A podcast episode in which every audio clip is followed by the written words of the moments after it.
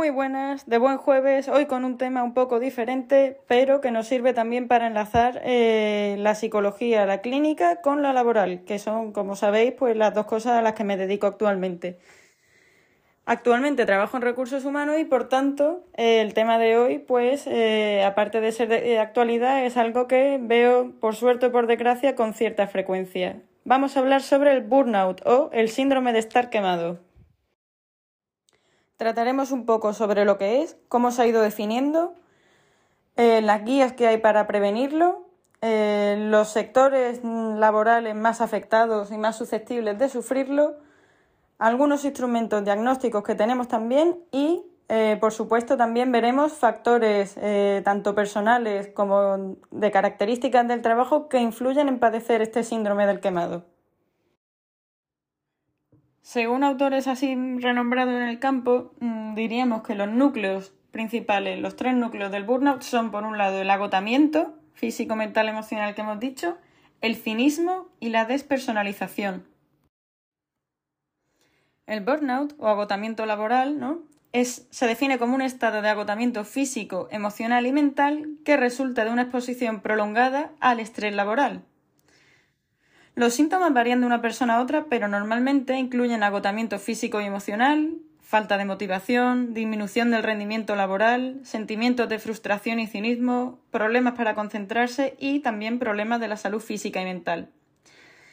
Las causas, pues podríamos decir que está bien influido por una serie de, factores eh, referentes a distintos puntos como pueden ser, por un lado, de factores de la organización, por ejemplo, tener una empresa que sea muy, muy rígida, muy jerárquica, eh, que no preste apoyo suficiente, que, en la que haya que realizar demasiados procesos de burocracia, en la que no se permite la participación de los trabajadores, no hay coordinación entre departamentos, no hay un sistema de refuerzo de recompensa por el trabajo que hacen las personas, el trabajador, la persona trabajadora no percibe posibilidades de desarrollarse profesionalmente, se dan relaciones conflictivas entre compañeros, eh, el estilo de liderazgo también es un punto fundamental para esto. Cuando no es el adecuado, pues eh, propicia que aparezca ese síndrome de estar quemado. Luego, en cuanto a factores de las condiciones de trabajo, pues la sobrecarga cuantitativa de trabajo, por ejemplo, la descompensación entre la responsabilidad del puesto y la autonomía del puesto, eh, que se dé una presión temporal para, para, atender a los clientes, por ejemplo, o a los alumnos, si estamos hablando de profesores, que tenga una carga emocional excesiva el puesto, como puede ser un tema de eh, sector sanitario, por ejemplo, que están expuestos también a estresores como la enfermedad o la muerte estresores económicos, por ejemplo, pues que no, que no percibamos un salario que nos permita desarrollar nuestro proyecto vital. En cuanto a factores de las relaciones sociales con compañeros, supervisores y demás, pues por ejemplo, eh, tener que tratar con los trabajos de cara al público sin ir más lejos, eh, sobre todo cuando se dan con clientes pues poco pacientes o poco educados eh, cuando hay falta de apoyo también de los compañeros, cuando hay falta de colaboración, ¿no? Y pues también por contagio social del burnout. Empieza en una persona y al final se acaba haciendo extensivo a una gran parte de la plantilla. Y luego, no menos importante, también hay que decir pues, los factores individuales, que como siempre para mí son de especial importancia porque al final son desgraciadamente los pocos sobre lo que podemos realmente incidir y actuar de manera personal. Entre estos factores que encontramos, pues una sensibilidad emocional alta y ser dependiente de los otros, eh, tener muchísima empatía, pues es algo que te hace también más vulnerable a, padecer burnout. Tener una autoestima baja también puede, puede, propiciarlo. Ser una persona demasiado perfeccionista, como vimos en el post del perfeccionismo también, ¿no? Tener pocas habilidades sociales es un factor que puede, que puede favorecer que aparezca el síndrome del quemado.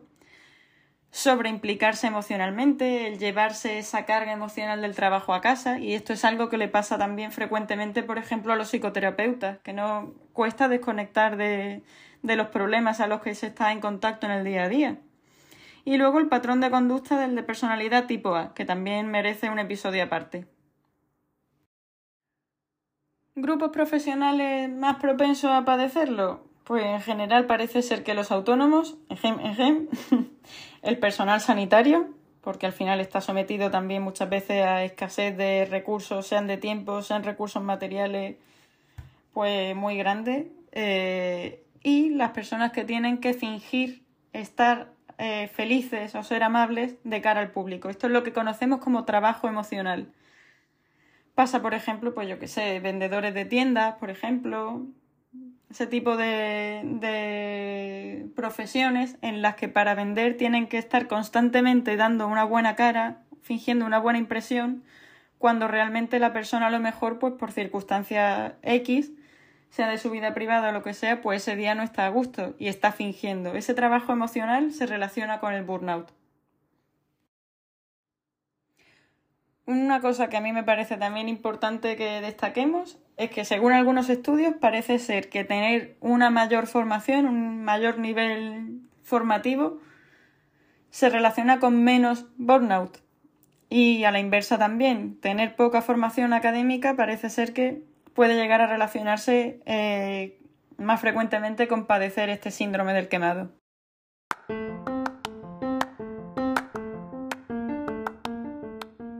Luego, eh, para tema diagnóstico, probablemente el instrumento que más se utiliza es el MASLAC Burnout Inventory, ¿vale?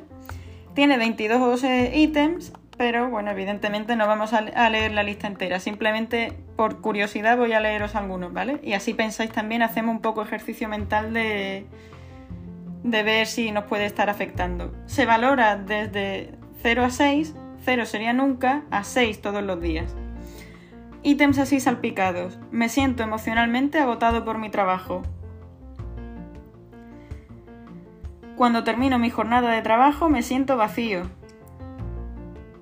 Siento que me he hecho más duro con la gente. Me siento frustrado en mi trabajo. Siento que estoy demasiado tiempo en mi trabajo. Creo que consigo muchas cosas valiosas en este trabajo. Me siento como si estuviera al límite de mis posibilidades. Siento que en mi trabajo los problemas emocionales son tratados de forma adecuada.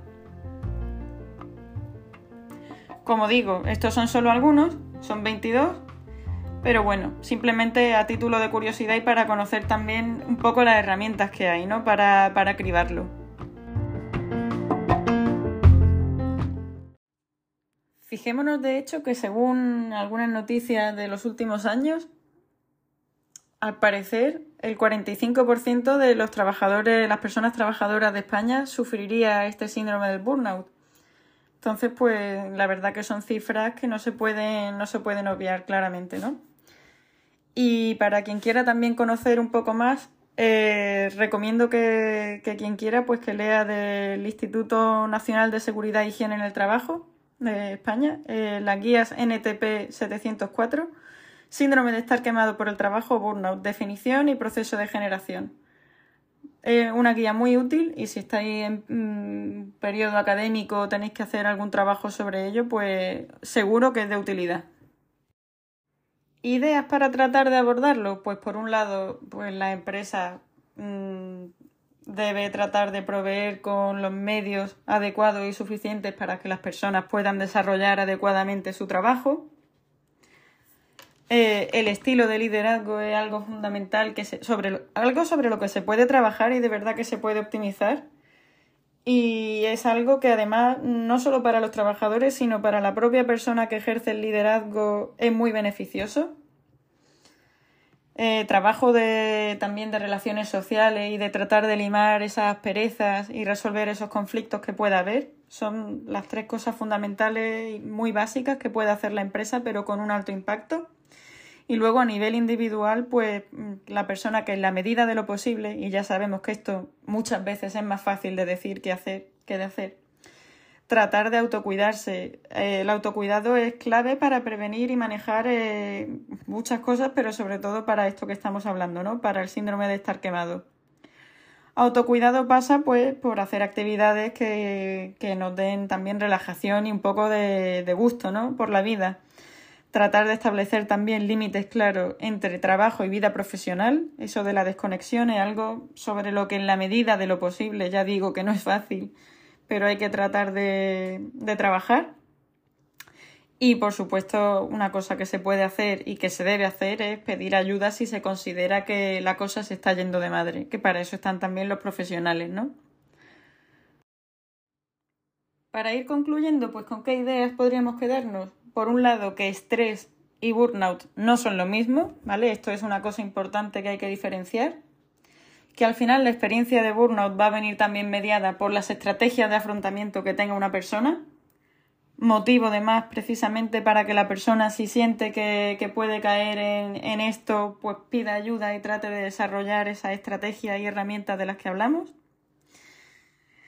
Y que por supuesto pues haría falta también un abordaje integral pues de manera institucional porque incluso eh, tiene también consecuencias por supuesto para las empresas y para la vida privada también de las personas. Entonces estamos hablando de un problema que afecta a muchísimas facetas y que al estar mediado por tantos factores distintos, lo ideal sería hacer un abordaje integral de ello. Y bueno, pues con esto diría que cerramos otro episodio más, ¿no? Esta vez eh, de un tema que me interesa especialmente también por lo que, por lo que digo, por, por lo que me dedico actualmente y que al final es algo que nos puede acabar afectando a toda la población que, estamos en, en, época y en periodo y tenemos la suerte de trabajar, ¿no? Y nada, espero que haya sido interesante, ilustrativo y también que haya abierto los ojos para que si alguien considera que puede estar eh, al borde de padecerlo, pues que solicite, solicite ayuda profesional. Sin más, espero que os haya resultado interesante Aquí seguimos y la semana que viene me gustaría tratar también eh, otra petición de otra persona que nos sigue y es muy activa en nuestras redes y demás. Y os invito a todos los oyentes a que hagáis lo mismo. Sabéis que a través de merapia, arroba merapia barra baja en Instagram pues podéis contactar y sugerirnos temáticas. Muchísimas gracias, gracias por haber llegado hasta aquí y aquí seguimos. Tened buen fin de semana.